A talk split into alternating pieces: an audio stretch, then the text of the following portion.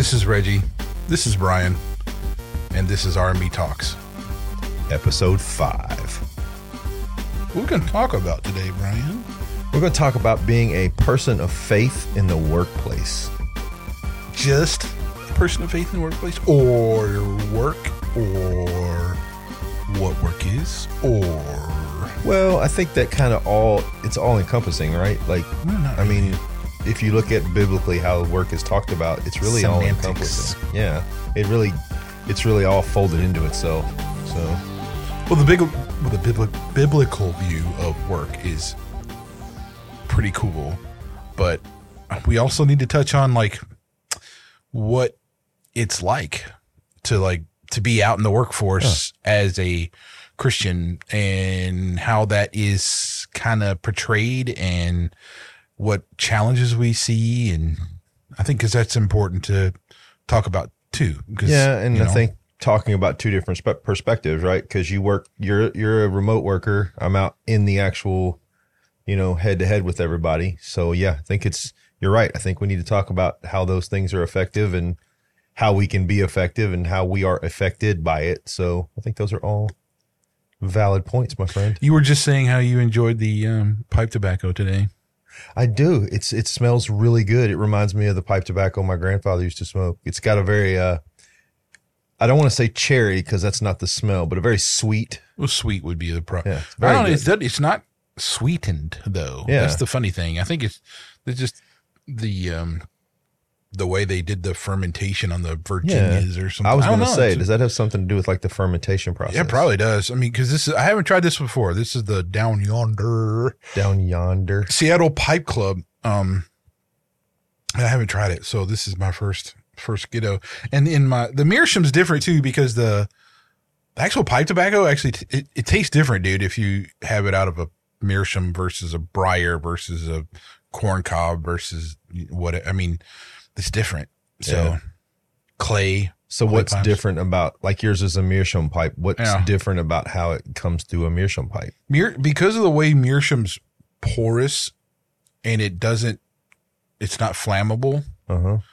So it really helps to like filter out bad stuff, Okay. and then you get good stuff. Yeah, I, I, that's I guess that's the highest possible kind of way to put it.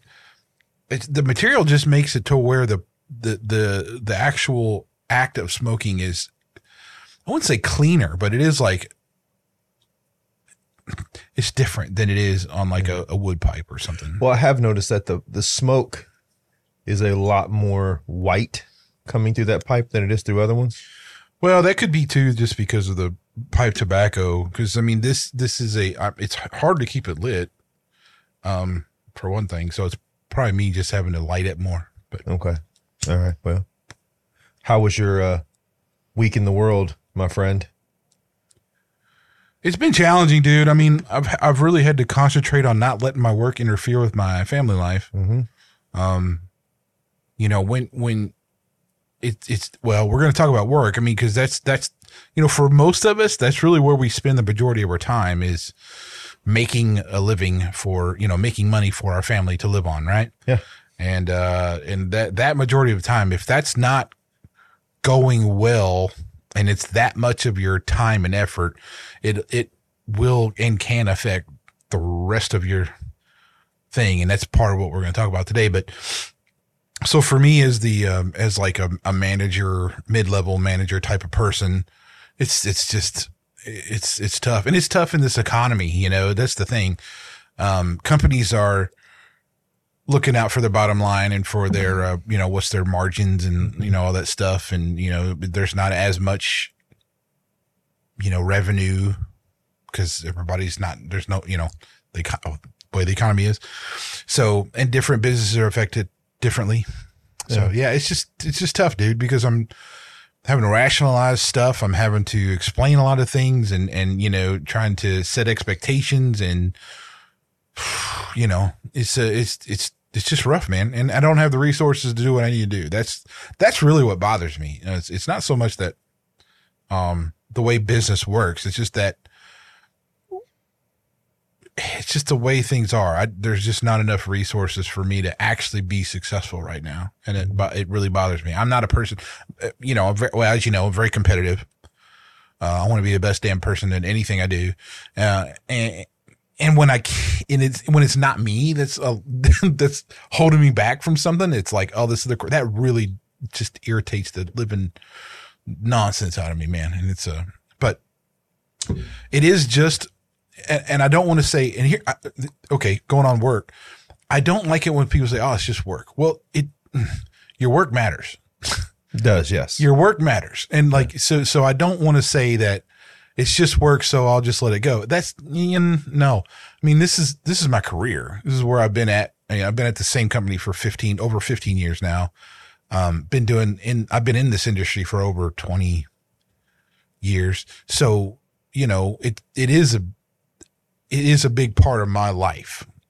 And, uh, and it, you, but you got to put it in perspective is that it, it's an engine for an economy, yeah. you know? So I'm in a corporation that exists because of capitalistic principles and that's what they work as. No matter how, how left leaning they espouse, I mean, there's, that's still the point.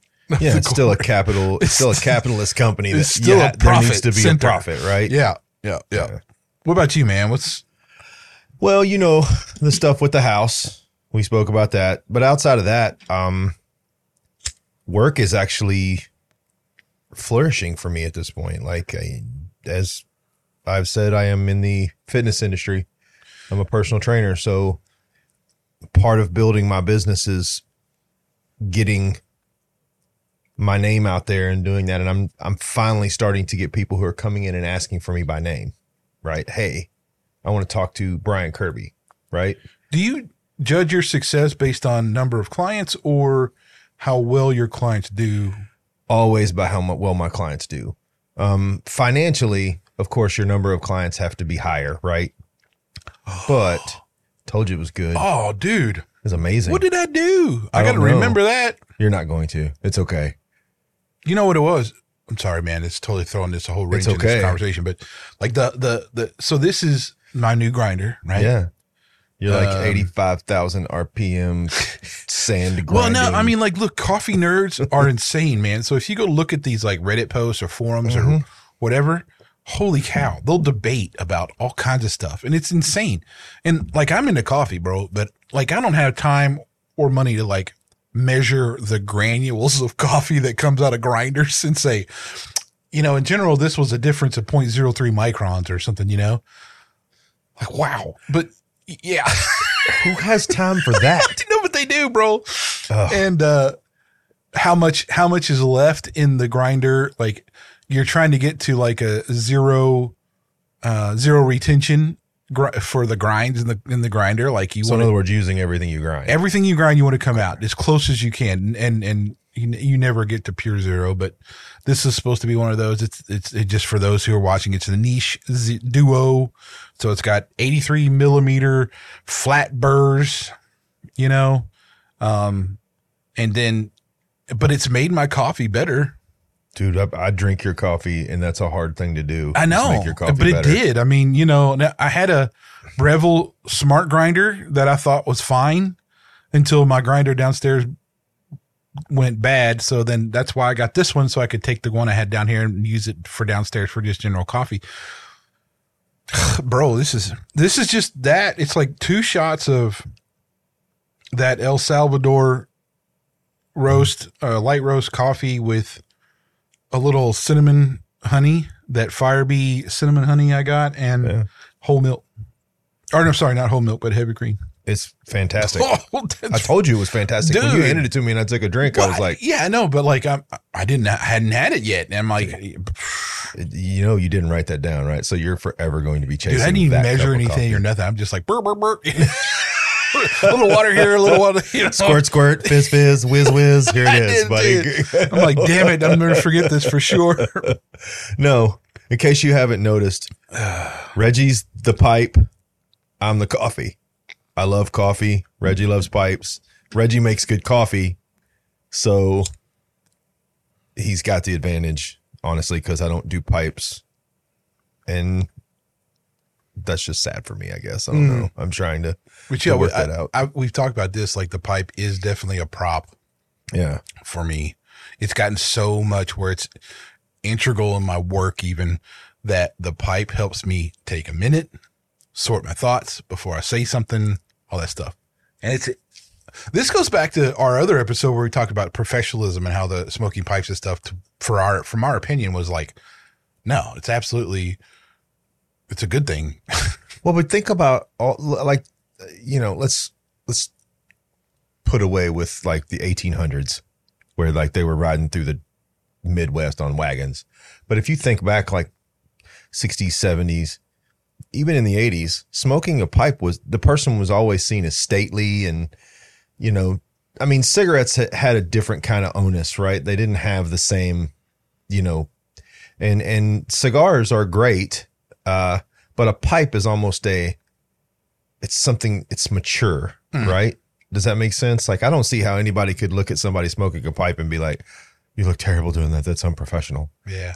I Well, mean, I, I- I mean, if you were like, if you had like some kind of giant, like, like pipe that you were like had to hold with two hands, and you looked a little bit greedy, you know, you know, maybe, but unfortunately, and you you don't do that, right? Well, yeah. I mean, look, dude, it's like all these all these really intelligent people were pipe enthusiasts, dude. I mean, like if Einstein I mean, he he smoked a pipe. His doctor said you got to stop because you're going to get cancer, right? And so he did, but he still held a pipe in his mouth all the time. Yeah. And it's in the Smithsonian.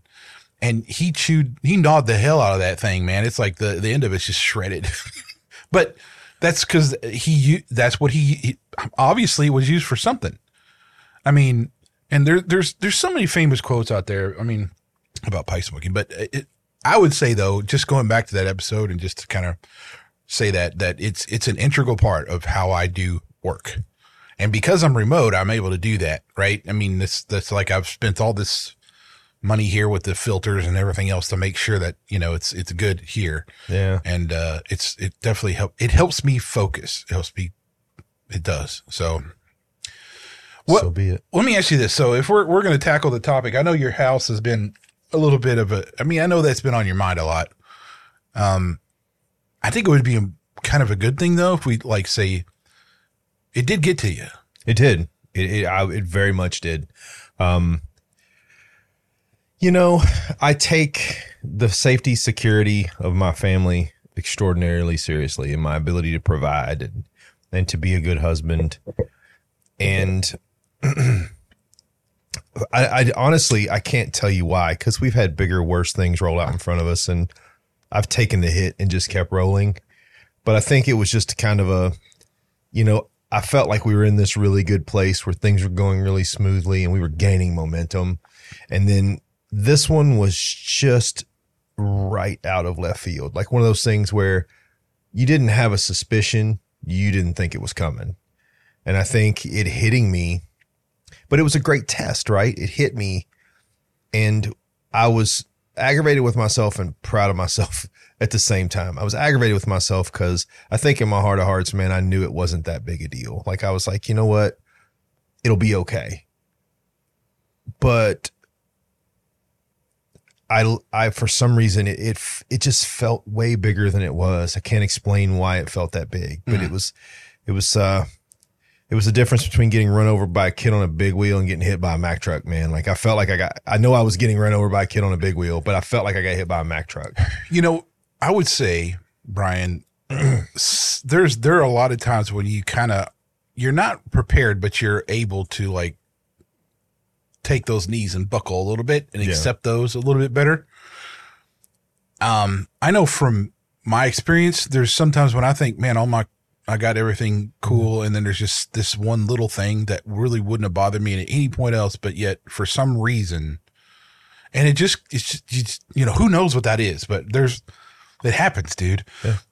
But the the important thing is though, it's a good illustration though of like something that it, it's not small, but it's really if in the scheme of In our the grand lives, scheme of it all, it was no, yeah. really doesn't. I mean, wh- okay, so what? I well, mean, but I was super proud of myself because I followed my own advice, it's hard to do. which is hard to do, but I sought wise counsel. I, I talked to you. I talked to uh, some very good friends of mine from church. I, I, I went to people that I knew when I couldn't keep a level head, they would have a level head, right? And that the advice that I would get wouldn't be wouldn't be weighted. It would be straight down the middle and, and it would be solid advice. And I think because of those people, I was able to come out of it and get myself back on track pretty quickly. Um, and of course, credit to my wife who, you know, really stayed and she had her moments, but really stayed strong in it and never let me forget like it, it could be worse. Right. So, you know, we talk about, you know, surrounding ourselves with wise counsel. We talk about how solid our wives are and that all came out. It was really funny how that all kind of all came to the surface last week or this week, Yeah. I should say. It's Saturday. So this week, um, it all just kind of brought itself to focus. And I, was- and even, I even thought about that today as I was working because I was also doing some more research for a topic. And I was like, wow, it's like wives, you know, worldview, all that came, all that kicked in, right? Call came crashing to the, to the center. And I was very, you know, uh, yeah, but it did. It took me off my, it took me off my game for a few days. Like, and, I- and I, I had to work hard to get myself back to center, but you know, again, taking advantage of the things that we talk about, right? And getting ourselves back there. So, you know, um, and just so you know, we're not two strangers that met each other.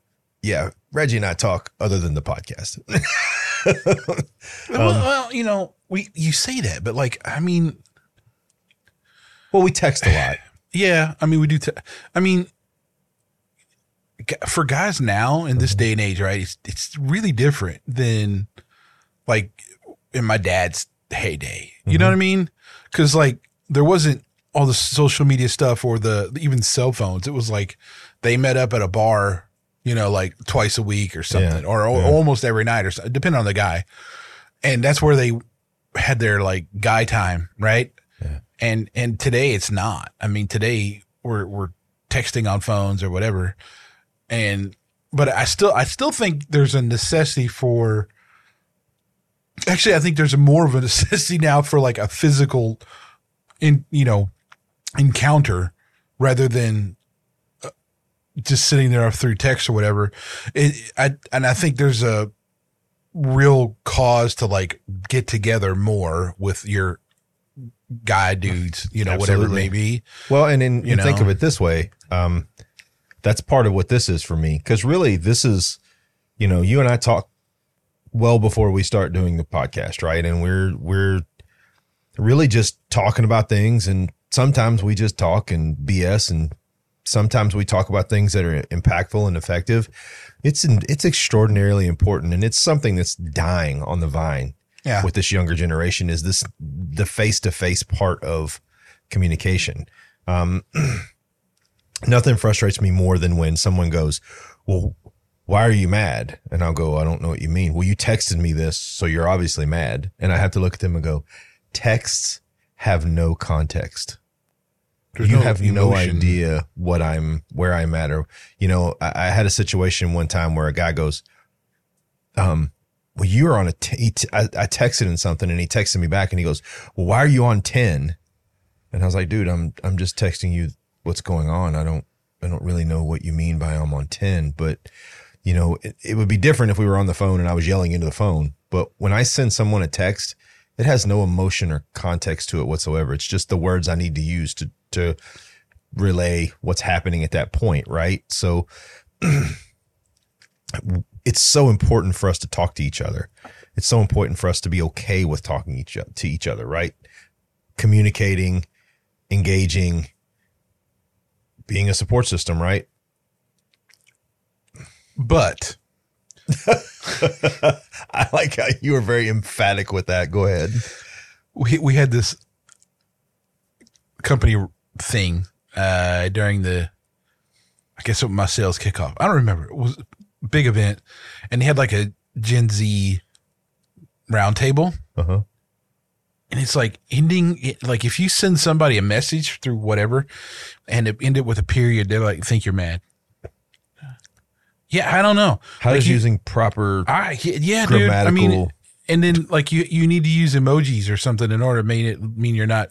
I don't know. I didn't even really understand it. I was like multitasking at the time, Yeah. but I had several of my on my team say, "Did you see that?" I'm like, "No." I was, I, I like, I yeah, I said I kind of was watching, but I was, you know, actually being productive. I'd actually I'd actually like to listen to that. I know I need to go back and like I was I was thinking about that today, dude. I was like, uh, okay, but no, I'm um, I yeah, I mean, I I don't I I'm abrupt um a lot of times with with my messaging, and it's especially to my son, dude. It's like, I, but he know. I mean, obviously he knows me now, but I sometimes still think, wonder if he's gonna get butt hurt because I just. You know, it's like, but then I, I can't worry about it. I mean, I really can't. Well, you got to understand, man. more often than not, when you send someone something like a text message, if they're if they're wrecked over your message, it has nothing to do with you. Unless uh, you know, like, does everybody laugh out loud?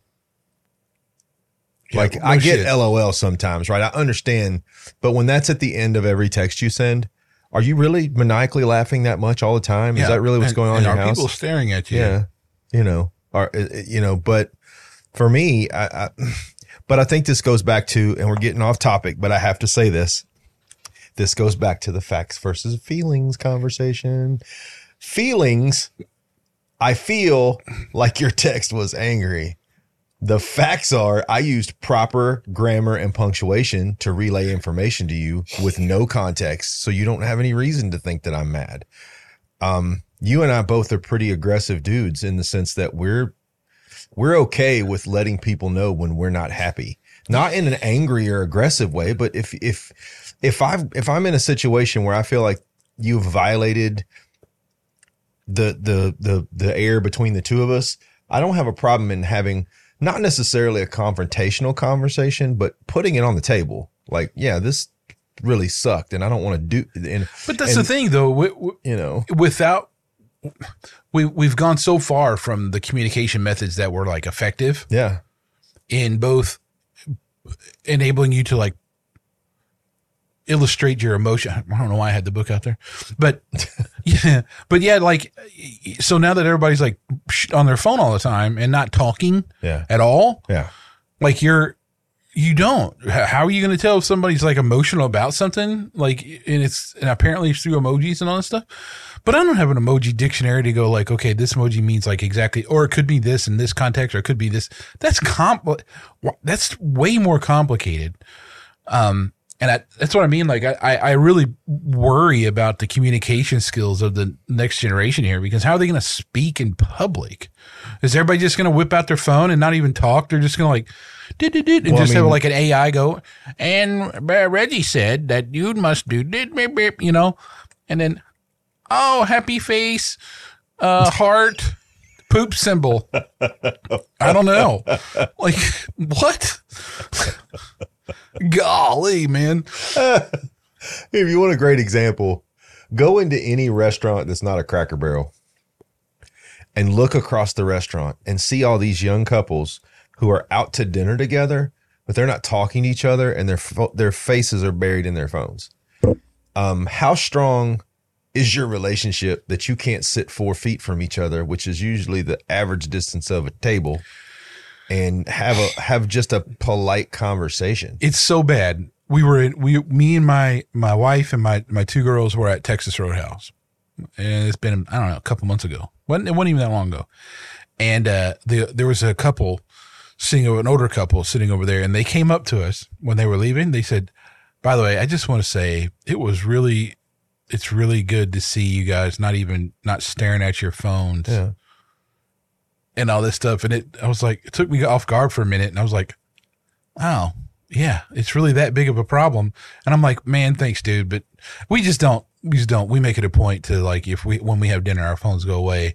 Unfortunately, because I work, sometimes I have to have it out and check my emails or something. But in general, yeah, we we have a rule. We when we're at dinner table, do that. And he's like, "That's a good rule." Mm-hmm. I said, "You know, God bless. Have a good day." It was good. It was like, well, okay, cool.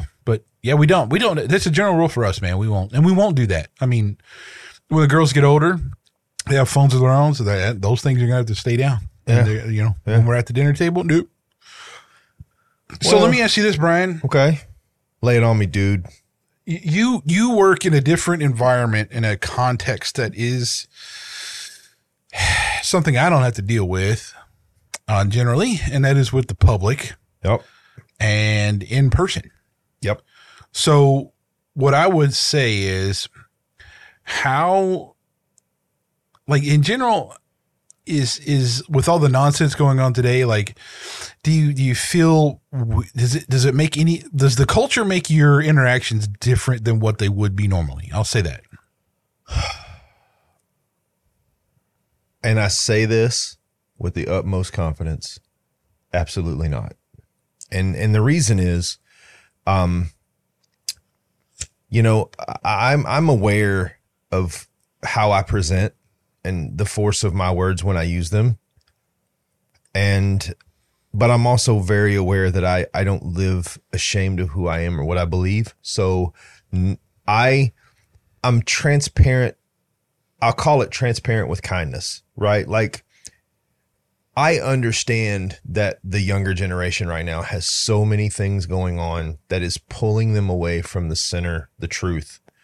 So when I speak or have a chance to speak with people about what I believe, how I do things, I'm very transparent, but I'm sh- I'm very very very sure to speak with kindness, right? Um, and don't get me wrong, there's frustrating times, right? I hear a lot of stuff from especially Gen Z and younger, a lot of things that are really just disturbing to hear. Like they're not morally centered at all. They're not um, based in any fact at all. They're sound bites. They speak in sound bites. Mm. And it's, you know, but what I try to do is just be very open and honest with them, you know, and um, you know, just like the other day, uh, I had a, a young client, you know, communicate to me that he was struggling with something. And I just said it. I said, Well, I'll pray for you. And he kind of looked at me and I was like, You know, I'll pray for you, man. Uh, my, my family and I will pray for you.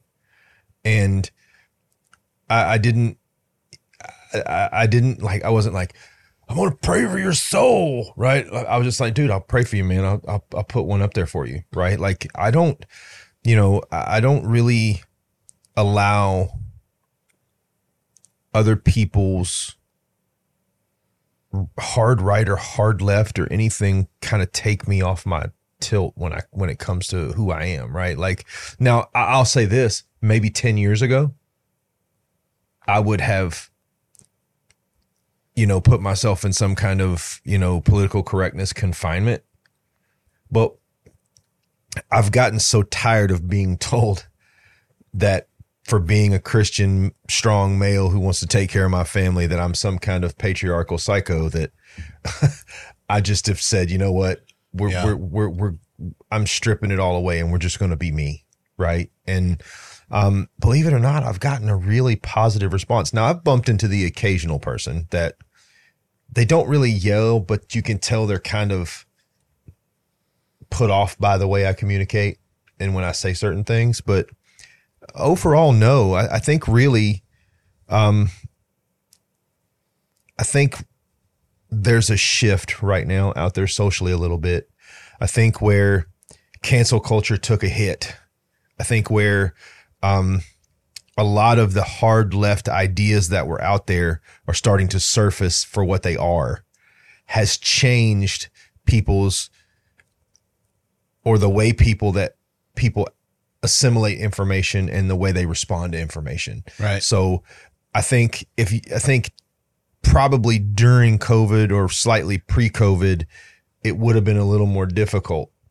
Um, but at that time I was working in sales. So, you know, I really wasn't having those conversations. My job was to you know, fill someone's needs and make those sales and get on down the road. Um, but now, no, I, I, I will say that I, being who I am and being open to who I am in the workplace, especially has opened my eyes to just how much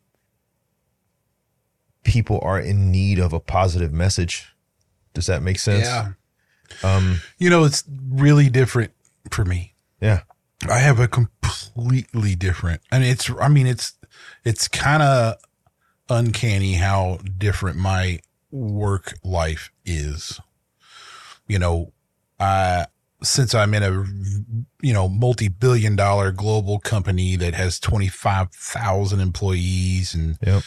um, not because not only do I have to deal with the political affiliations of the leadership of the company of the executive teams who are which is far left but also global cultural things as well because I have a global team and so I, do, I don't ever I'm not ever not me I should say that um but I I per company regulations like I can't wear religious symbols okay on on it at in location or whatever you're not really you're not supposed to do that Even like a cross on a chain. i don't think like so that? i mean i think that's you're not really allowed like i don't know how it's police but it is in the handbook like that's that's what you're see, you're that's crazy to me. well it is but uh, look I, I, I yeah and it, there used to be a point in my life where i've been like i've been a rebel just wore like a huge one and just wore it around but that symbol does not mean I am the per, you know, I am trying to be like Christ anyway. So I can better show that through who I am and like what I do rather than a symbol that I wear. And that's kind of how I've approached all of it, really. I don't have to preach a gospel principle or something in my workplace in order to show Jesus in real life yeah. but it's hard. It's hard. And I'll tell you because you're, you're, it's almost, it's almost like there's times when I feel like, you know, if this was normally, I would say this, but then I have to kind of put it in a different way. And I, and I tell you where it really comes up when somebody's going through something Mm-hmm. um, through company communication methods, I kind of l- lay off some things where I wouldn't have, but I'll still say like, I'm going to be praying for you, man, or something like that. But then what I'll do if, if I have their personal information, it'll be like out of hours on my own phone and I'll try to contact them like that Yeah. and talk to them that way outside of company like communication and systems and all that stuff and we we may may or may not get into conversations about stuff Well, that was a question I had. Being that you rem- you're working remote, are your opportunities to have those kind of conversations limited? oh very limited yeah. very limited i mean because you're you're on just meetings right you got a I, I got a calendar and i got meetings i schedule and you know I, I occasionally get phone calls and stuff and i turn on my camera so that people we can see each other but we're not you know there's not like a sidebar at the water cooler Yeah. kind of thing. Um, I will say this though. Um, when I've been to actual events that the company has had, lots of conversations happen outside of things, whether it be about bourbons or pipes or cigars or Christianity or whatever. Um, there's a lot of conversations that are had when you're in person. So yeah, I mean, I'd say outside of those, you don't really have them in a remote situation. When you're out in the world, Mhm. kind of comparatively, do you struggle talking to people about what you believe, or are you pretty? I mean, you're. I mean, I know you as that person who's very forward, but I've never been with you during one of those conversations or one of those opportunities. Well, no. I mean, I don't have any issue. Um, if it presents itself, Yeah. because I okay. Let me let me say this. When I know from when I was in my twenties, um, been beat over the head with the Bible and was done. You could not have, I don't care who you are. It would take Jesus himself to appear to me before that would make a difference if you were to come out and say anything about Jesus. Yeah. So from my perspective, I know you, th- sometimes the door's closed and it ain't going to open. Yeah. Okay. So the way I go about it in public, like I'll fish, I'll poke a couple, whether it be a couple questions. If it's really a conversation we're having and that stuff comes up, I know when I used to play like out at bars and stuff in bands, you know, you'd play, um, it'd be like a four hour, five hour window of time you're playing and you take 15 minute breaks or 10 minutes break, whatever. And I'd be smoking a cigar or something outside or whatever. There were a lot of times where I'd have conversations with people and it'd be like, they'd be like, man, and, and, and you know, and I guess I'm kind of a magnet for the people who are having trouble. Yeah. and they they kind of tell me what they're going through mm-hmm. rather than not. That's usually how it happens. And i'd be like well and I'd, I'd ask the question like are, do you you know do you go to a church or do you affiliate with something or whatever? And the answer was yes or no. And then i mean that took me to another place you know, so there's a yeah i don't ever shy away from that but i'm not like i'm not like that sidewalk preacher guy who will just run up to random people and go do you know jesus Yeah. you know Not that guy no. either. And well, and I don't think that's effective. I mean, you know, you're, you're you you got you have to be relatable to them in order for you to be a trusted source of wisdom, and you're not going to be that unless you've you've connected in some way that they say, "Oh, this guy's worth listening to." Well, you know, I feel bad for those situations because you and I have both known people who are quote unquote street preachers. Um, Indeed. and I think I think that type of ministry comes from a place of ego, not a place of love.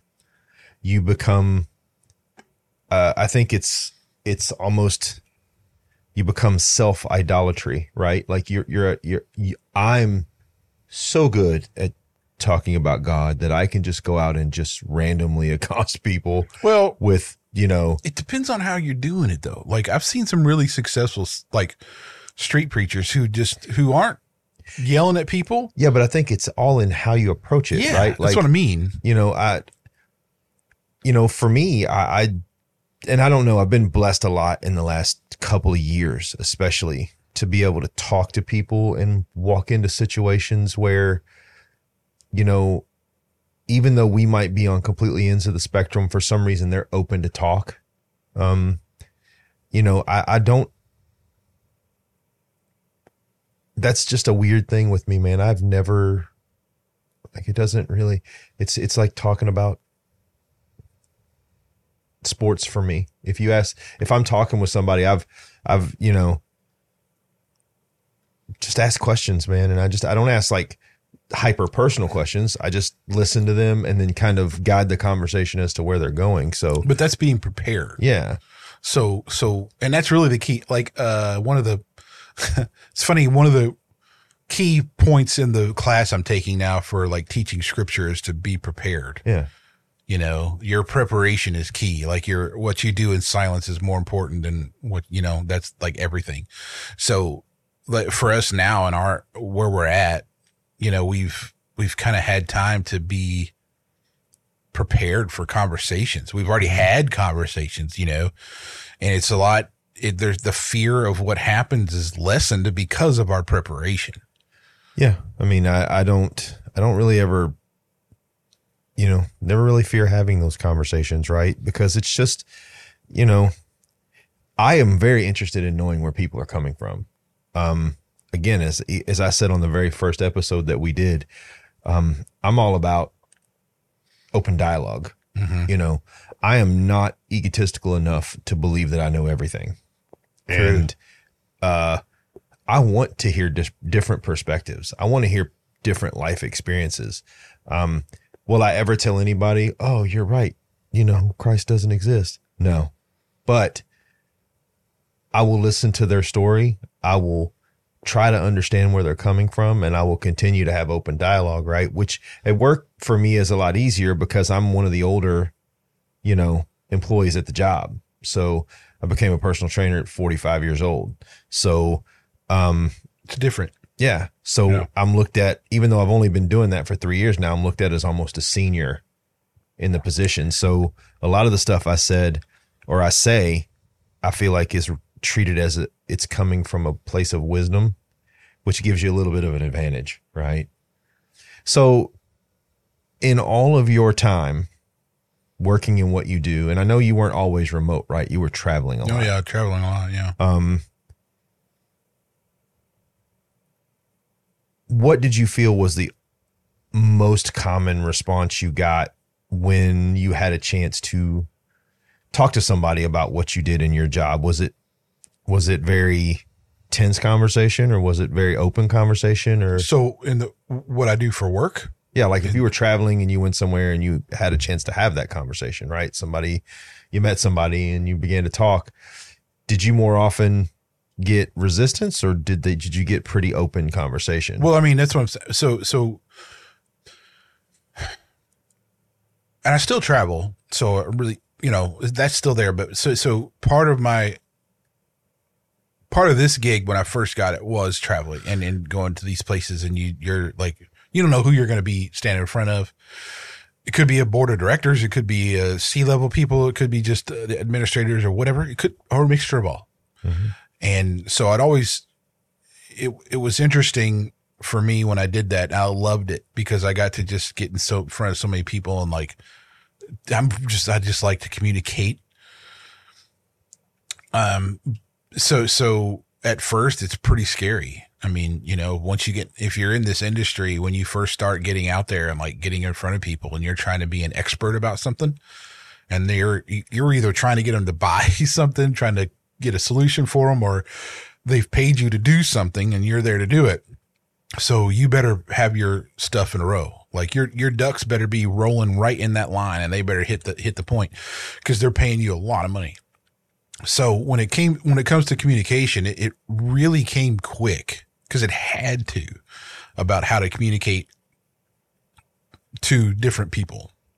Um, and it really wasn't hard for me when that gets outside of work, like, you know, so you're going out to dinner with maybe a client or something, you know, it, it, it, is once again where you're, you're not just waiting till you're outside of bounds and you're like, oh, well, didn't, you know, do you know Jesus and all this stuff? You're not doing that because it's, it's, you're still there doing a job, yeah. you know, but there's a lot of times when over the course of however long it is where you, you figure out where they're at Mm-hmm. you know, because that's part of what I'm doing anyway. You know, as a, I would say a consultative approach. I'm already digging for things. Yeah. Well, I'm going to get there faster if I can connect to them personally. Yeah. Of course. So I'm already knowing like what they're into, all kinds of stuff, so that we can talk and get there faster. I can be more of a trusted advisor than anything else. So there's a lot of times I've had conversations, man, uh, about things and about like troubles. I mean, I know, I, I mean, I, I there's been more than one person I've talked to about their marital difficulties Mhm. when I've been on site. You know, we'd be at, at a bar getting a drink, and they were like, "Yeah," this, and then here we are. Now we're now we're really talking about something that matters to them, and it, and it, and I I kind of can be really perceptive about emotional things once I get like at first I don't assume anything, but I'll I'll when I start talking to somebody, I'll get some ideas. I'll be I'll think, okay, that guy's having some secure pro- insecure problems, or there's something going on where he's this he's really unfocused here. There's something, you know. I'll I'll start building these like list of things in my head, and then over time, they'll start. There'll actually be like substance to like match things up, and now all of a sudden, now I got a pretty good idea where they're at, and so it allowed me to like really be effectual in what I was doing, dude. I mean, especially communicate when, and again, it's part of, I, people want to tell me what their problems are sometimes. Um, and, and let me say this. That isn't a result of me looking a certain way or being like overly nice or anything like that. It's really because I'm genuine in everything I do. Absolutely nonstop, genuine. There is no doubt. If you if you have a work conversation with me, a personal conversation with me, it's no you are getting the same Reggie. Now I may not say some of the same things or or I may phrase things a little different, but absolutely you're not going to hear anything that I wouldn't I mean it's it's core me. And that's what makes my success evident. Flat out. I don't know if they answer your question or not. It did. Um, it actually did. Um, well, you know, that goes back to listening, right? Like I do a lot of listening. One of the things that, you know, you ask my wife is she'll say a lot of times, I don't think you're, I don't think, I didn't think you were listening. Uh, guess what? I'm always listening. because not because I'm trying to hear something that shouldn't be said, but how do you, how can you ever approach someone? How can you ever give anything of of a that's genuine if you if you're not listening? It, you know, I mean, the worst, you know, the worst, in my opinion, consider you know, committed by the current church, the West current Western church, is this I'm going to hit you with Jesus before I before I know your name, right? And what I mean by that is you and I both know and we've met enough people that have been mm. going through enough things that they may not need you to crack them over the head with Jesus right in the beginning. Sometimes you got to get down in the dirt with that person and get to know them personally and get to know where their pain's at and where they're coming from and and all of those things before you start talking about salvation, right? Well, um, uh, let me let me step in. Yeah. There's been more than one time where I know someone they were really going I mean like they had some real stuff they were having to do. Yeah. Jesus was not on their mind. Like they didn't they're coming to church looking for something because they felt bad or you know they just wanted to get some whatever. But they don't I mean they're not thinking like where their salvation is. They're thinking about like how they're going to pay their bills next month. Yeah. How am I going to take care of my family? And and so if you get to the point where you can you're you're actually communicating and they and they trust you enough to start talking to you in a real way, living life and you're then you step in and show Jesus that way, that's where it happens. Yeah. And so you, the westernized Christian church misses out on a lot of things because we're not, they're focused so much on that. Well, it's Jesus is the answer. Jesus, you know, Jesus, he, he is, but not always does do some, does somebody have to say a prayer? Mm-hmm. Not always does somebody have to have this like miraculous experience. You know, when, when that thief was on the cross with Jesus, that guy didn't say a prayer. No. He didn't, he didn't get baptized. He didn't do anything. He just acknowledged that Jesus was there. Yeah. And just asked that, you know, and that was it. And all of a sudden now he gets to dine, gets to feast at the same table Jesus is. Well, and we all got, yeah. we got to remember that in the Westernized Christian church. Well, you got to also realize that they are dealing with the consequence usually when they come in. They're not dealing with the preamble to whatever's happened. Most people who who arrive in the church have have had something immensely heartbreaking or devastating happen and it's caused them to realize that the god-shaped hole inside of them is not full yeah now they don't yet recognize what that is right like they they don't go oh have a god-shaped hole i'm going to go fill it they're, but they're looking for a place that might have answers right so for for me if i'm trying to help somebody or get to know somebody i might just offer my hand you know hey yeah, you're struggling with that, man. I, am sorry to hear that. Is there something that I can do to help you?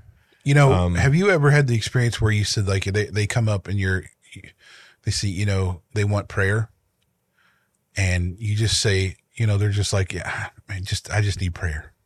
Just need prayer. And then you start praying and all of a sudden you like, you say one thing mm-hmm.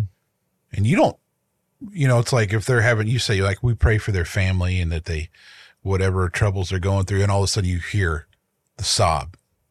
And you're like, oh, yeah. I just, I just hit it. Yeah, I just tapped it. Right I just, I just freaking nailed it right there. Yep. And then you're like, and then it's like, oh, I didn't hit anything. Thank you, Lord. Yeah. That was all him, right? Yeah. and you're just like, and then you get done, you're just like, whoa. It's a whoa moment, dude. Yeah.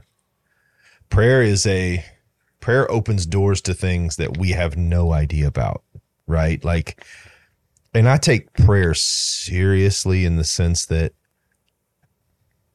that is my direct line, right?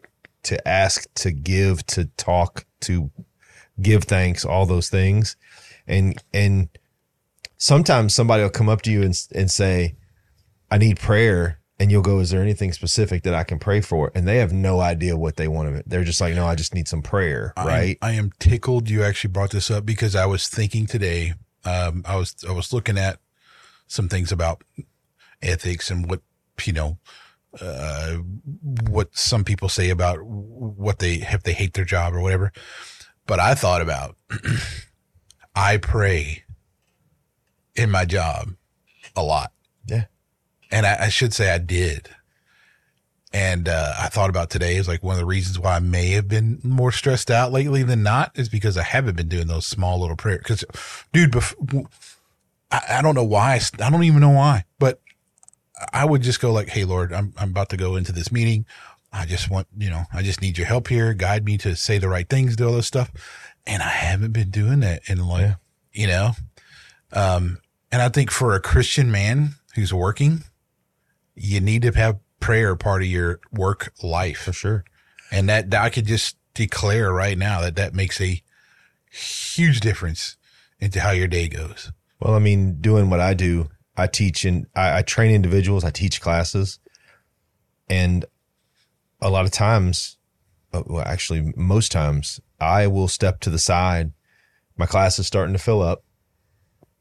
I'll step off to the side and I'll just say a quick prayer. God, first of all, thank you for my opportunity to serve these people. Uh, let me give them something that will help them physically, mentally, emotionally, spiritually. And most of all, thank you for giving me the ability to be able to do this, right? Like there's, I, I pray throughout the day. Julie, she laughs a lot, but she'll be like, what'd you do today? I'll be like, I prayed a lot, you know, a lot. Some days I pray a lot because, you know, you, you, you run into so many things and the world is so disaffected and broken right now that I just, you know, I'll see something going on. I'm like, man, that needs prayer. Right. And I think that the weird thing is, is people think that prayer is this, oh, I'm going to drop to my knees and clap my hands together and woe is me and thou art thee. And actually, no, man, sometimes it's just a quick conversation, right? Hey, Lord, I'm here. I need your help. This person's hurting give me some words, right? It's prayer is interesting in that it's not a requirement for God. Yeah. He doesn't it's not for him. It's for you. Yeah. I mean, it's it's it's it's a bit it's such a huge benefit to be able to say something. So it's not necessarily that God is going to like, you know, you're going to hear like English in your mind of God speaking to you. But when you pray, you get that's an acknowledgement. You just you just said something that you wanted to say to God, and yeah. so you get this. It's an acknowledgement for you that you have brought that to his. He already knew. Yeah. He already knew what you're going to do. He already just solved it. But by your act of prayer, you just allowed that to for yourself for to sure. be acknowledged. Well, and and just because God doesn't speak to you in a loud and boastful voice doesn't mean that I have not had moments of God breathed experiences. Yes. Where I've I've felt him in what I'm doing, right? Those there are times where I have almost felt like a hand on my shoulder. Right? You need to go do this. You need to go say this. You need to go love this person. Right? And and and you've had it. Sometimes something will pop up in your mind. You'll you'll oh, I I remember this guy was this. I'm going to give him a call that's God, man. That's not us. By by nature as humans, we're selfish. And we're wrapped up in what's going on with us. Oh, right? Oh yeah, dude. For real. So I, I believe that, you know, um, I believe that we have God breathed experiences all the time. I said this to a good friend of mine. Um, do you want to know why we don't see the bigger miracles? And she looked at me and said, Why? And I said, Because we've become blind and desensitized to the small ones. Right? And the God putting somebody in front of you to, to talk to and to, and to care for and to pray for is a, is a miracle because you don't you're not going to find that person. That's his will bringing that person to you. Right? I, I'm not going to be able to just walk out here and be like those nine people need to be prayed for. God gives us the spirit of discernment and vision to see these things so when he sends them to us that we recognize the opportunity. But Yeah. yeah. those are those it's it's it's freaking just unreal when you, I'll know that I like I'm trying to even think of an example. I know there's been a few times where like you're like driving somewhere and you'll be like, I forgot this or whatever. You have to turn around and go get it. You come back and it'd be like, there's just an accident that just happened. You're mm-hmm. like, I wonder if I did that in order to avoid doing something. Or you'll run into somebody when you made a detour that you didn't expect. Mm-hmm. All kinds of those things. I mean, there, there, as, as there are no coincidences. Yeah. Coincidences don't exist. They, they, they're a way for us to explain things away, but that's not the, that's not the truth. Yeah. There's no coincidences. It's all a plan and it's all for a reason. It's all and, engagement, And, and man. if we're not praying and, and reading and stuff like that, well, we won't see those as for what they were, the, the acts of the movement of God in our lives. Mm-hmm. But this goes to work. You know, it's easy to get like, cause I have to deal with all, all these things, all these measures and these different people and the, the attitudes and like executives and stuff who, who now thankfully, look, let me, let me say this. I, I don't get an opportunity to speak to the executive people a lot, but when I do, it's not the old traditional way of thinking about who a C level person is and how they they they think they're somebody high and mighty or whatever. And I don't get that from my leadership. Mhm. Okay.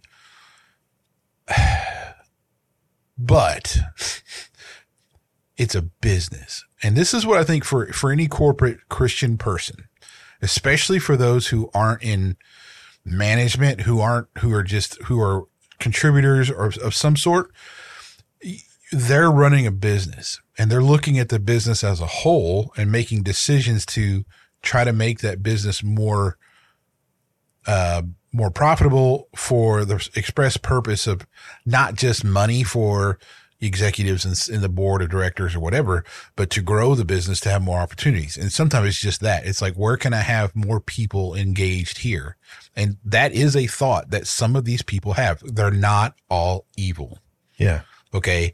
I think that's, that's important because at the end of the day, here's, here's my, here's my experience here. That's really big for people that who, sh- who really need to under, I don't know who needs to hear, somebody needs to hear this. You getting fired is not a big deal.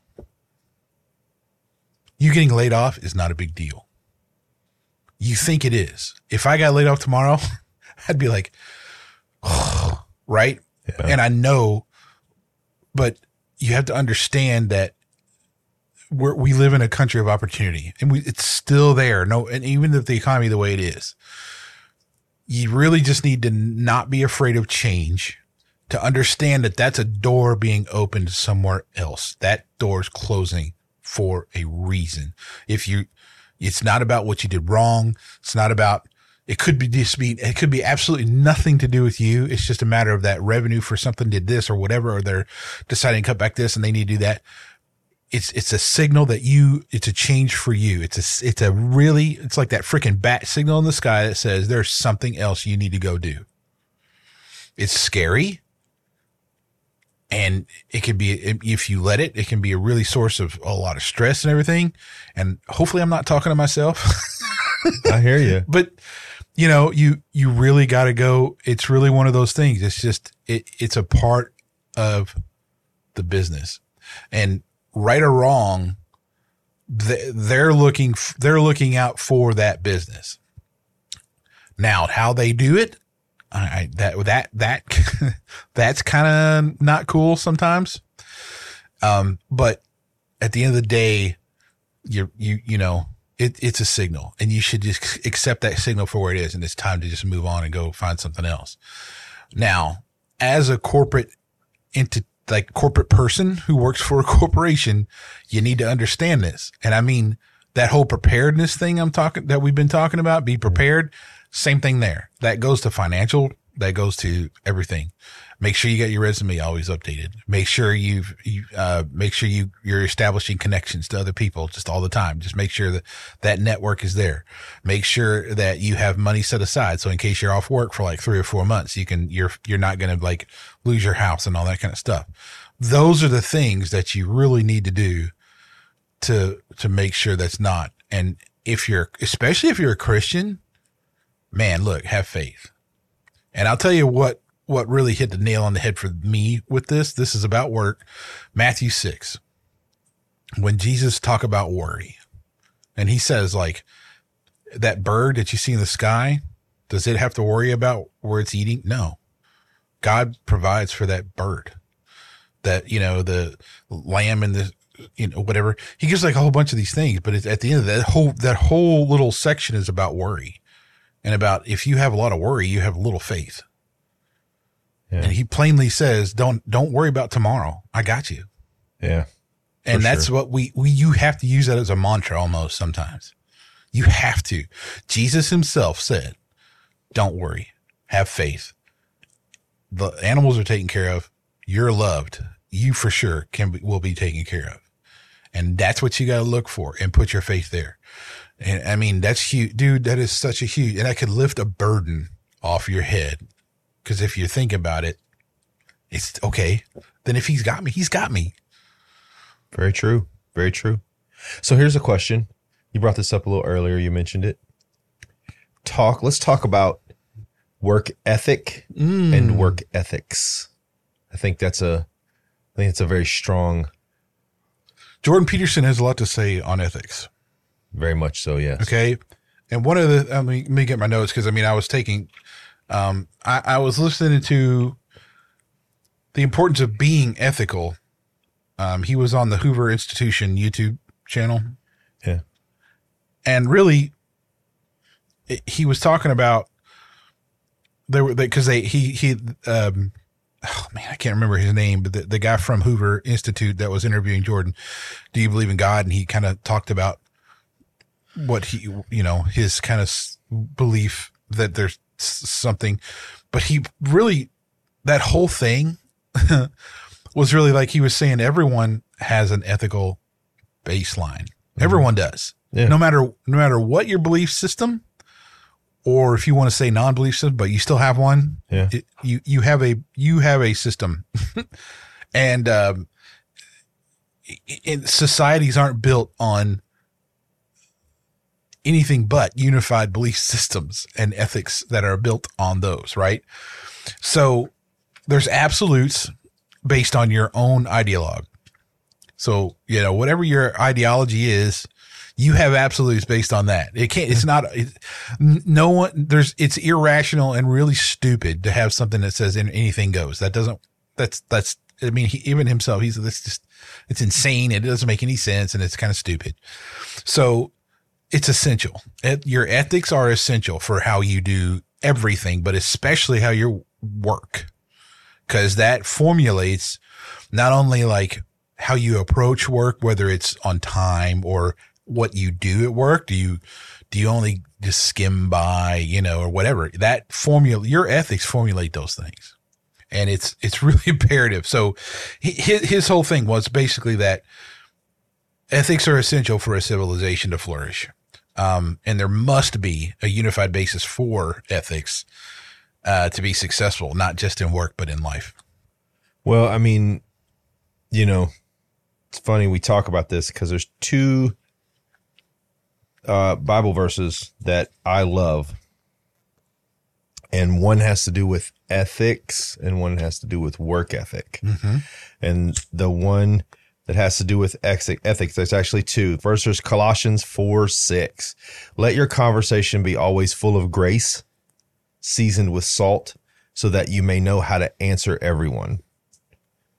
Right? So, you know, you you can live out and affirm your faith in the workplace, but in conversation, what comes out of our mouths matters, right? Like it, it makes a difference.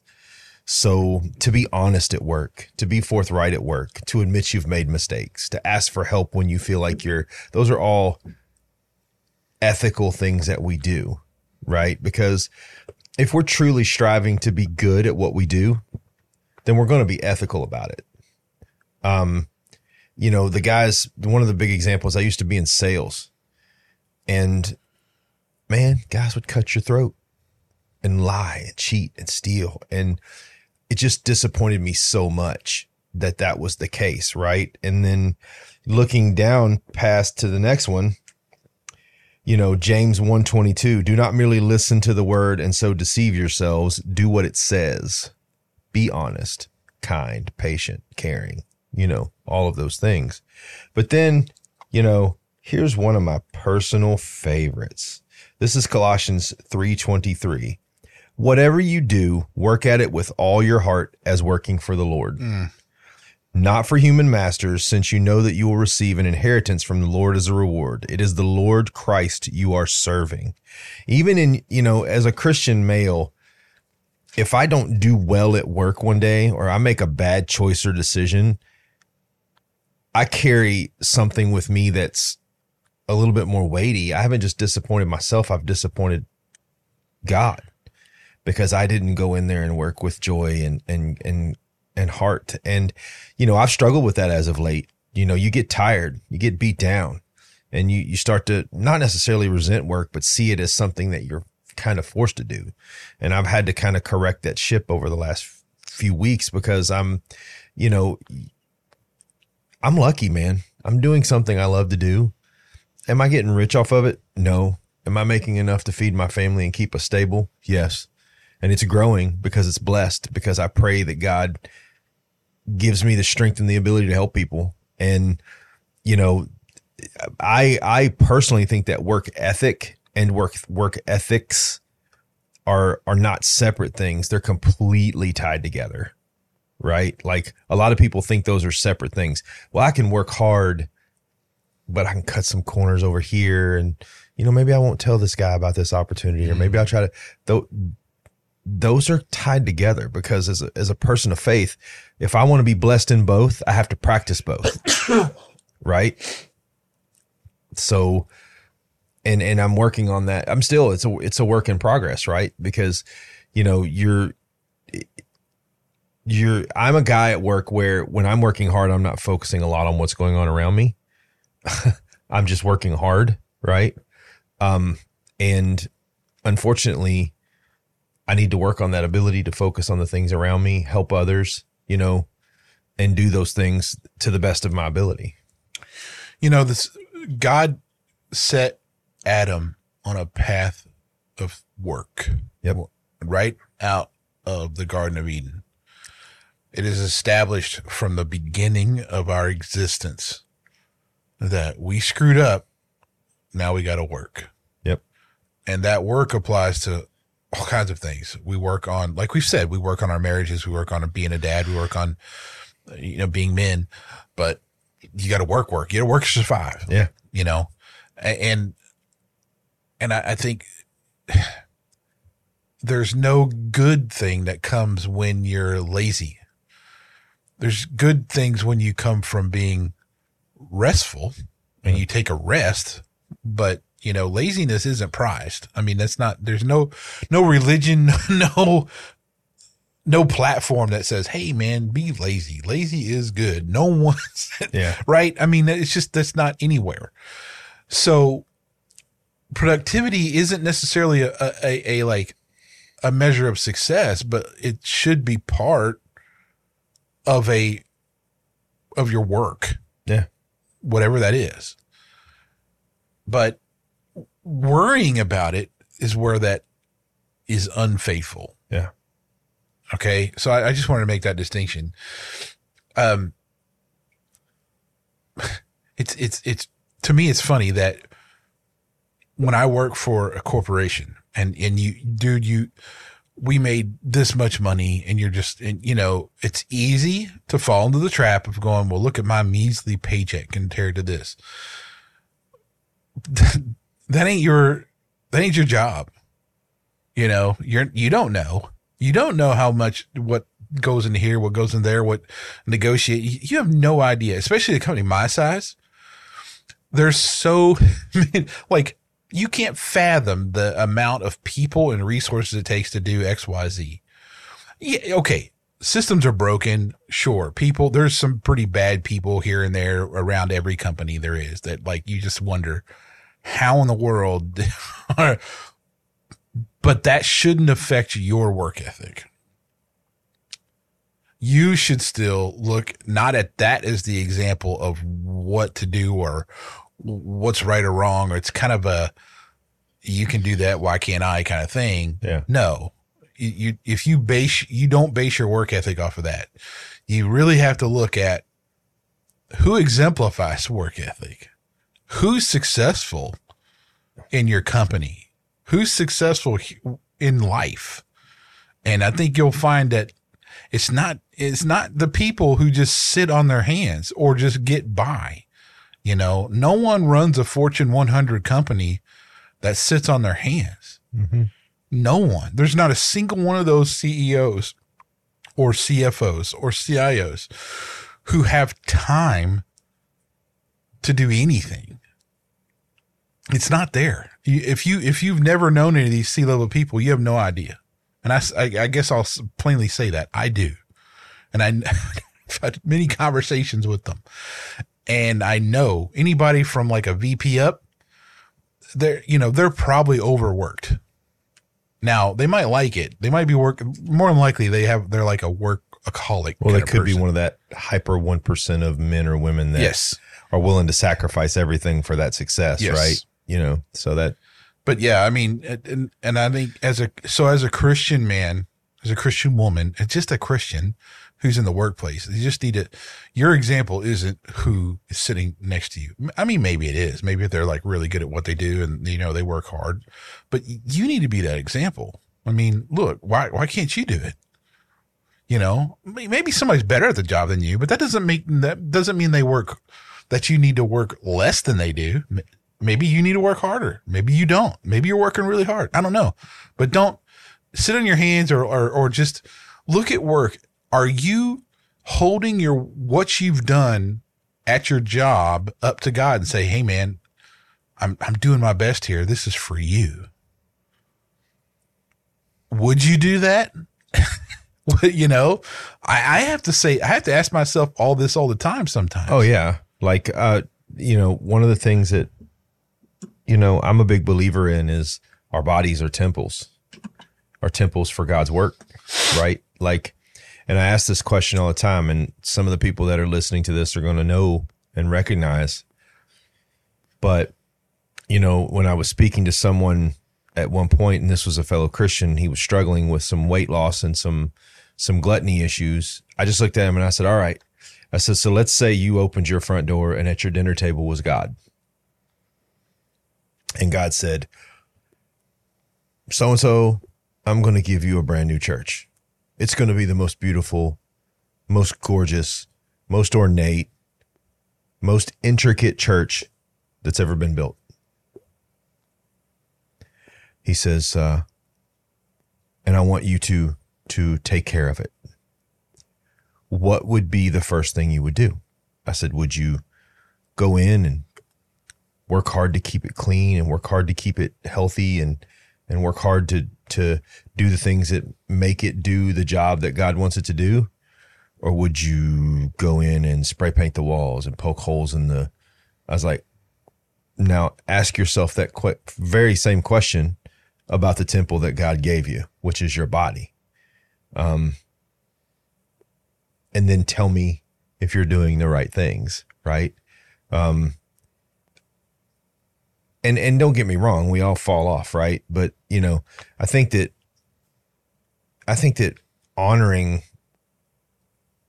God through what we do is a necessity.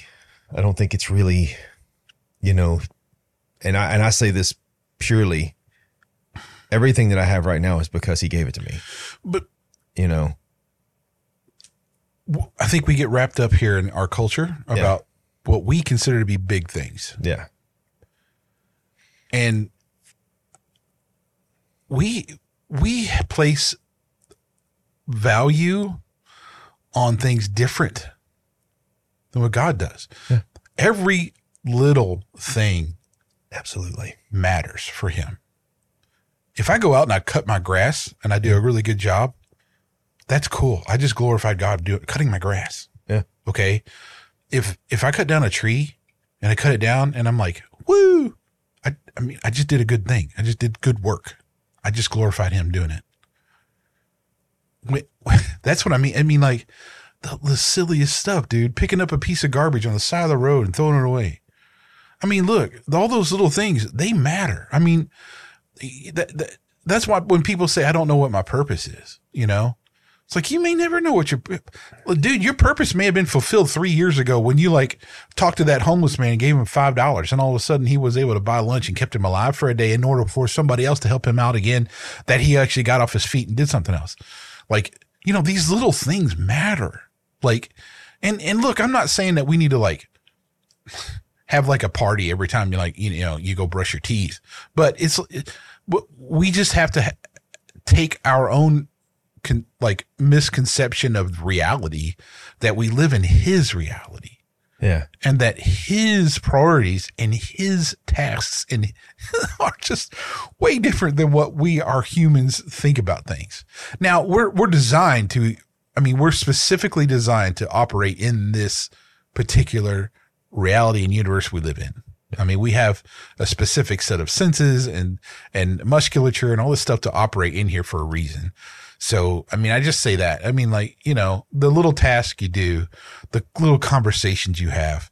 You, look, th- nothing is big or small. It's, it's, it all matters. Now, that does, and, and, and again, your salvation is not based on your tasks. yeah, You're just trying to glorify God, doing what you can. Well, I mean, That's it. you just want to make sure that you know be humble man you know uh be humble and work hard if you can follow those two tenets and you know be good to the people around you and be helpful to the people around you um you know you got it made i think if you can just keep those principles work hard and be humble you know um keep a student's mentality the moment you think you know it all, you've lost. Right? The moment you think you know everything, you've lost. I I want to. Sh- there's a sh- there's a list of 35 things that Jordan Peterson points out to have a good work ethic.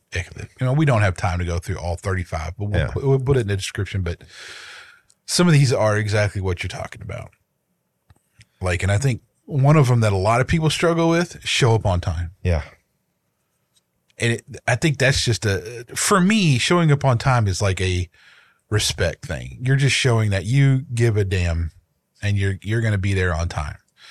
Um, one of the other things that we we got to do in a work environment, and this is especially true in a corporate environment that is rife with, you know, trying to be you're trying to stand out, you're trying to get that stuff, but be generous with sharing credit Mm-hmm. in the IT field, this is extremely a thing. You know, there's a lot of developers. There's a lot of people working on projects and software and solutions and stuff. And it's easy for somebody who's like a team lead or something to just be like, yeah, here's what I did. When it wasn't you, it was like, you know, the, this Yes. group of people behind you. It's easy. And it's, look, it's important to sh- make sure you're sharing credit. Make sure your goals at work line up with your goals in life. Yeah. What are you trying to do at work? What are you trying to do in life? Are they going the same direction? Because if not, you got a problem. Well, that's something that I've struggled with in the beginning of the my path down personal training, but I figured something out. Um, my goals in lot in in my job are to help as many people as I can become as healthy as they can be, the best version of their self as they can be. That's really the, my same goals at home. Help my family become the best version of themselves, the best that they can be. That's really my goal at church. You know, help people understand and know Christ better and become the best Christian they can be. Um, whether my managers or my owners share my mindset, I'm not so concerned with. It's it's my mindset that I'm concerned with, right? Like I'm fully aware that people aren't going to fully agree with me or fully be on the same page with me, but that doesn't change the page I'm on, right? It's my page. It's no one else's.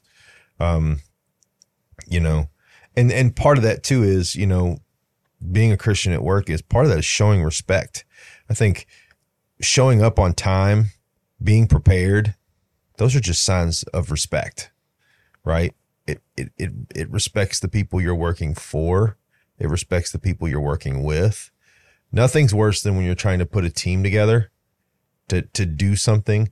And this is something that frustrates me to no end. We'll have a quote unquote team meeting and two out of eight people will show up and mm-hmm. the rest of them cancel the day of the meeting and this excuses are garbage. I'm sorry. It, it, it it's I forgot this. Well, then you need to get organized, right? Or I didn't remember this. Or hey, I just didn't remember the meeting.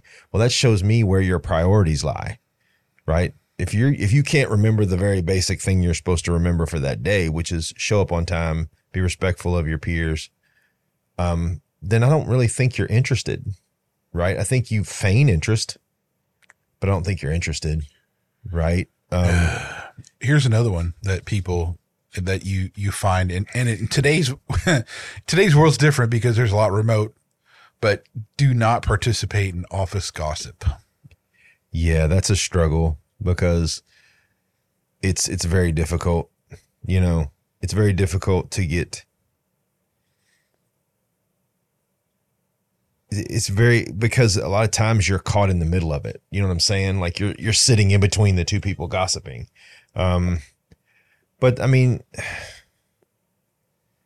also discern what discern the difference between gossip and constructive conversation. Like you and a manager may have a constructive conversation about an issue going on with your team. You trashing Bill because Bill's hair, Bill's clothes, way the that's not that's not productive at all. Like yeah, that's that's just a train wreck, right? Like you don't that has no place in the workplace, you know. And and we've all fallen victim. We get ag- victim to it. We get aggravated and we say things, and you know that's part of it. But I, I don't. That's just that's just on it's on a whole on wholesale just not not productive at all. And uh, one that I like a lot is learn to say no when necessary. yes, because the, the worst thing for me as a manager is to have somebody where you you ask somebody to do something and it's like beyond their capability or they hate it completely and and this or they just know that they're going to do a terrible job because it's just whatever and and you don't say no and then it becomes a struggle for me to get something done because I'm I'm thinking you're gonna just you're just gonna get it done. You're capable of doing it. Yeah. Yeah. And then you don't tell me no, and then I'm like, then it's it's it's a really frustrating thing. If you just told me no in the beginning, we could have avoided all this. Well, no is also not always a negative answer, right? No, it's like not. it's sometimes no followed by an explanation why you said no shines a light on a way you can help somebody. You know, um, for me, another one is be dependable. If you say you're going to show up, show up.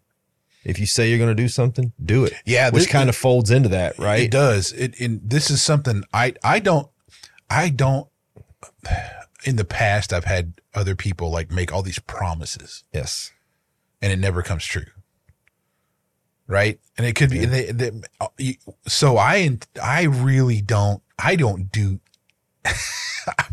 I don't make any promises unless I know it's going to happen. Yeah.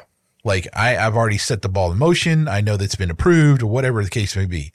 I flat out will not do that because it just misleads everybody. It creates resentment when it doesn't get done for some reason. Now, sometimes that's going to happen because of one thing or another, but for in general, in a, in a corporate environment, you, you know, when there's something that's going to happen for what that you can make happen. So it's like whether it's a position, uh, a promotion, or um, you know, some some kind of thing. Don't don't make false promises. Yeah. Just don't do it. I'm I'm just advising any manager out there, any executive, don't do it. Don't make a promise. Don't say you're going to do something unless it's going to get done. Don't do it. Yeah. And I would say this too: if you're not making notes as a, if you're a managerial person, a leadership position, you're not taking notes about things throughout the day and all this stuff. You're doing it wrong. You're not going to remember all this crap, and you're gonna you're gonna let somebody down, Yeah. and then you're not going to keep your word, and then that your credibility just went down a, a notch because you let you you just didn't do something. Now forgetting stuff there. I mean, look, there's all kinds of chaos that happens, but make that the vast majority of the time. Well, and also realize that there are I don't I don't care who you are. I don't care how good you are. You're going to make a mistake. So there has to be a little bit of, of this- leeway for that to happen. That's right? the that's the be honest part. yeah. That's the be honest. Part, That's the right? you know he he calls it where is it at um uh well he says something about you know oh listen carefully and tell the truth Yeah. well the listen carefully part's important Yeah. because obviously if you're no matter if you're the janitor or you're the CEO Mhm. you better be practicing some good listening skills and you better learn those because it's important no matter who you are to listen and do it carefully. And I think that's a big carefully is a is a proper word to put here. But tell the truth. Like that's the other thing. Do what you say you're going to do. Don't lie, don't mislead people or when it, I mean, look, don't. And you know, from like I'll I'll say this with my team, I'm really blunt and honest with like how the team is doing when it comes to like whether whatever executives are asking me about things. I I'm not going to relay to them exactly what everything is being discussed because that's not that wouldn't that wouldn't get anything done. But I can relay to them in a general sense about like, hey, uh, I don't, I don't know, utilization or something. I can I can kind of talk to that and say like, hey, you know, this isn't where it needs to be. We need to make some action to do this and whatever. But you know, you got to be intent. You got to be intentional about how you portray the truth, but make sure it's the truth. Yeah. Well, another one for me is be there for others, right? Like, you know, if you have a coworker that can't get something done and they reach out to you and say, Hey, you know, I'm stuck. I can't get here. I can't do this. As frustrating as it might be to you or as derailing as it might be, that's a great way to be there for others. And as well as if a coworker comes to you and says, Hey man, I'm struggling. Do you have a minute? Carve out a minute for that person, right? Listen to them. That might be your opportunity. And if you're too quick to dismiss, then that opportunity's gone. It's not coming back. Like that boomerang's not coming back around. Because once you set the precedent, I can't talk to him or her, you're the person that they can't talk to. Right? Like you, you you've you've literally concreted that. Um and in my early work career, I was really driven to get promoted and go into management and then get into operations and administration. I was very guilty of that.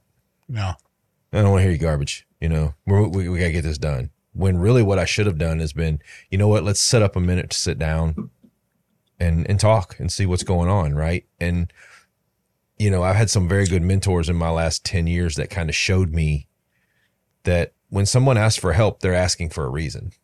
Right. So, here's here's one for that's not really worldview based. Really, it's just about do do do be the guy that is as close to indispensable as you can be. And what I mean by that is have a skill set that is critical for a business function, right? Do what no one else is going to do. Mm-hmm. That in itself is a key to success that I have exemplified over and over again. I mean, it does, there's been so many times in my career where because I was the guy who went, uh, because I said yes to like everything, you'd be like, can you do this? Yes. And I didn't, I said no when it was something I knew that ain't to happen. But if it's something I knew I could accomplish, whether it's a new, brand new skill or, and but I knew I could figure it out, yes. And I say yes. Because of that though, I was I became the go-to guy for like years. I got engagements and projects and stuff done and was capable of doing that no one else did. I got, I got, I made, I made revenue happen because I said yes. Because I, no matter if it was me learning something new or whatever, I just said yes and I got it done. And I was, became that indispensable guy.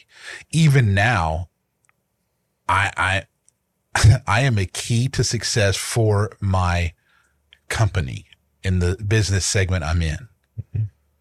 I've been, and that's come, that's not me saying that. That's coming from leadership. I, I'm a key success point. And I didn't get there because I wasn't late. I was, I was definitely, I was on time. I did what I said I was going to do. I was, I gave blunt feedback that was honest and, and productive. I'd always put, I was successful. Yeah, I screwed up sometimes, and I owned up to it. That's the thing. Mm-hmm. So in the, in the corporate landscape where there's 20,000 of you out there, you, you gotta like be the guy who says yes. Cause it doesn't matter your, I mean, I'm telling you, it doesn't matter your skill set, your attitude and like where, what you're capable of learning in a short term period mm-hmm. of time and yeah. what you're willing to do paves the way for a path that others don't have. And that goes back to glorifying God. I mean, God gave me the, the, my, my superpower is problem solving. I don't, I don't know how I got to that point, but it's like, if there's a, there's a situation that re, that needs a solution that is like weird or it's not whatever, I have no fear and will just tackle it. And it doesn't even matter if it's at work. It's just, it's just weird how I am, man. Um, and, and I just, I just can. I can just freaking, I'll just tackle it and I'll get it done. Well, for me, I'm, my thing is in what I do is how broad is my spectrum, right? How many certifications do I have? So that's mm-hmm. why I'm always wanting to continue education because the the more things that I have in my hip pocket that I've gotten good at, that I've gotten accomplished at, the better off I am when it comes to the broader spectrum of people I can help. So the fact that I like to work with people who are are have pretty extreme physical challenges or may have had, you know, some pretty deep reconstructive things going on in their life, right? That they need physical help with it's my responsibility to be available for them, right? It's nobody else's responsibility to be available for them. So, you know, um, and part of that is let your actions speak louder than your words, man.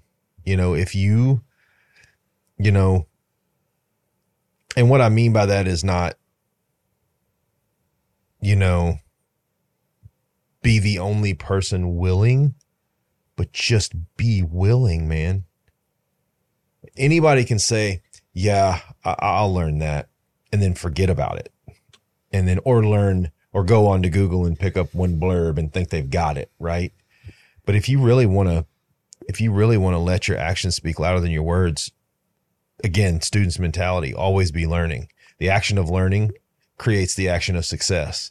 The action of success creates the action of being a top earner, right? They all kind of fall into each other, but also know that there has to be patience exercise in that, right? Like a lot of people, you know, especially in our, and I've, I've, I beat on you guys a little bit today and I'm very sorry. Our younger generation, they want instant success. That does not exist. No. Only, only, you know, when a guy wins the lottery, that's a once, in, that's a one in a million thing. It's the person who's willing to put the grind in, who's willing to work the long hours, who's willing to try to, um, acclimate to new different roles, that's the guy that's going to be successful. The guy who's entrenched in one thing, you know, as of late, I've had to branch out into other things. Has it been comfortable? No, at times it is not. But I know that if I do this and learn to do these things, I'll be far more successful. Right. So, um, Yeah, I totally agree with what you're saying. Like it's one, there's a couple more on here I want to touch on real quick. Okay. it- I'll, I'll put this down in the description, but um, object to stupid new rules. So, what now? What are, where he's going with it? Look, if you Yeah. if you have a situation, and this is real corporate stuff here.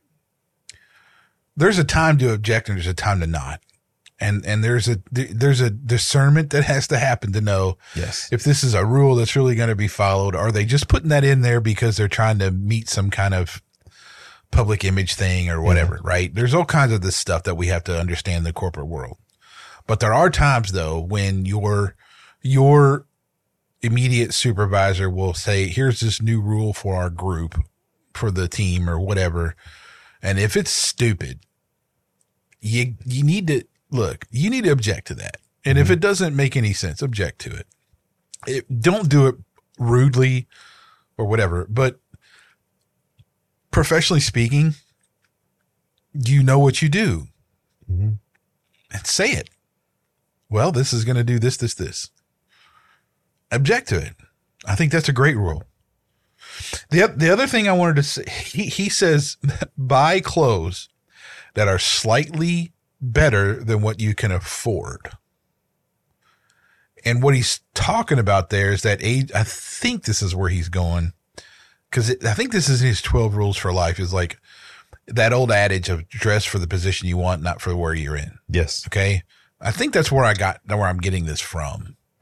But that, that, that remote, it's kind of, that's important.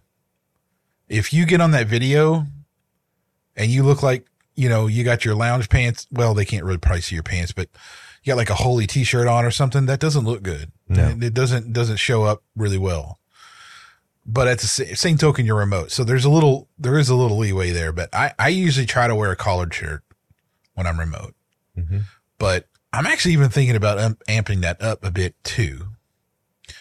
I'm probably not going to wear a sport coat, but I'm thinking about just going up a notch though. You know, I mean, Mhm. that's just, just for me. Cause I'm, I was thinking about all this stuff for work and I'm like, you know, the one thing, because I used to wear just t-shirts all the time, and it's like as as an engineer, consultant, or the the solution architect or whatever, it was like no big deal. And, but for me, I, and I, now that I'm wearing collared shirts and all this kind of stuff, yeah, I think I'm gonna step that up a bit. But okay, anyway, there, there's a there, he has a bunch here, but I, I guess for there's there's a lot of ways to talk about this, but as far as a work ethic goes, um, the one thing for work that I, I caught from a article that um, from his 12 rules of life was do not work do not do work you hate. Now he he says you know look part of his part of jordan peterson what he's talking about is like always have your resume up to date. Always be able to do like lateral moves and all there's a whole bunch there. Don't have fear of like finding something new or whatever. So but at the end of the day his, his there's like an overarching thing where he's talking about like the when you're doing work you hate it builds resentment and it starts and it, it infects everything in your life and that goes back to what we talked about how we're work is like the majority of what we do. Mhm. if that's stuff you hate it's gonna it's gonna just affect everything. And you got to take care of that. If it's not something that you enjoy doing stop. Go find something else. And it, it's not going to be it's that is not the right path for you period. So that's that's what i got man for some some work Me too. That's a lot. yeah and we did work in order to talk about work Yeah. Which seems redundant, but it wasn't. well, we do. I mean, look, we put we we put a lot of effort in these things, man. I mean, because it's important, and and and again, being prepared yeah. is uh, that's what leads to success. Well, you know, we were talking about that earlier. You know, you and I aren't doing this as a fluke. We believe in what we're doing, or we wouldn't be sitting here. We're not the type of men that just do things to do things, right? Um, and and the work that goes into this to me doesn't seem like work. Uh, it seems almost educational at times, right? Like I'm Mhm. I'm learning. Um, Well, we're not. Look, we're not. I, okay, I hope this is clear. We're not. We both of us are not saying we're experts in any particular field no, of not study. at all. I mean, now I would say like, okay, being a man, being a father, you know, stuff like that is very much like, no, we we're not psychologists and have studied fatherhood over the years, but we are fathers. We've been fathers over Yeah, different situations. life experience is huge. Been been men for a long time. Know what that's about, right? I mean, so there's some things that I mean I can say, yeah, I know what that. I, I got my stamp of like, yeah, I'm an expert. I'll say that. Yeah. But I mean, it's, look, we're we're talking in general to help pe- try to help people from a real dude perspective. Yeah. You know, and it, this this work conversation between us is really. It's it's really that. It's like it's a guy from a corporate world who's been there for a very long time and a guy who's doing stuff in a public forum that's at, you know, a mom and pop fitness place, whatever. And those two experiences can can relate to a lot of different people. And it's really just about helping people understand they're not alone. And and there's there's there's avenues that you can look at to kind of improve your circumstances. Um, and we're not afraid to tackle some of these Well, and it's also topics. good to say that it's okay to question what you're doing. It's okay to to be reflective and wonder are you doing the right thing? What's not okay is for you to come to a realization where you know you're not doing the right thing but choose to stay there out of fear, Yeah.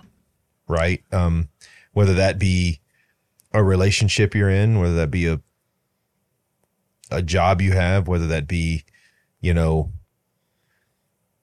whatever that situation is, it- you know, it's okay to from time to time to sit down and and you know self check and be like, hey, am I doing Well, the right thing? There's another. Well, I forgot about this one. There's one point I wanted to make here is that sometimes there's a lot more things going on that's more important than what you're doing for work.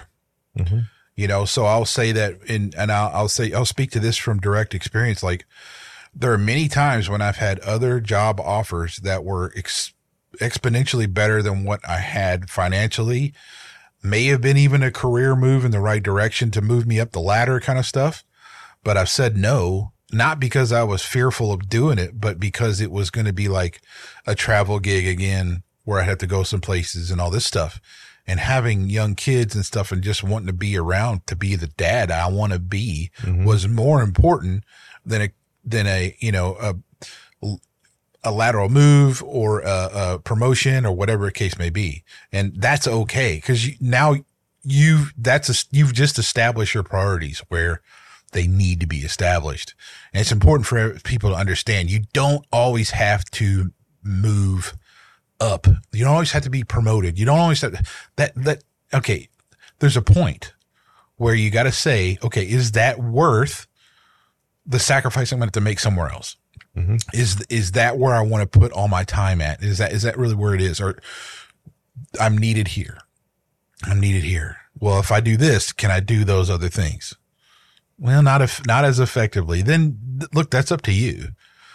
Um, and again, prayer, seeking where that where that should go, or just using common sense to go like, okay, well, this is clearly going to, you know, I got a, a, a sick wife who's having all these issues, and now all of a sudden I'm going to be on the road for, you know, 30 weeks out of the year. That's probably not what you should be doing, man. I Yeah, mean, you, you got to take sure. care of your own house, right? For sure. So, so I just want to say that because in the in the IT world, especially where you have a you have a there's a lot of opportunity for people who travel, um, and especially in larger companies or um, higher profile consultancy gigs and stuff.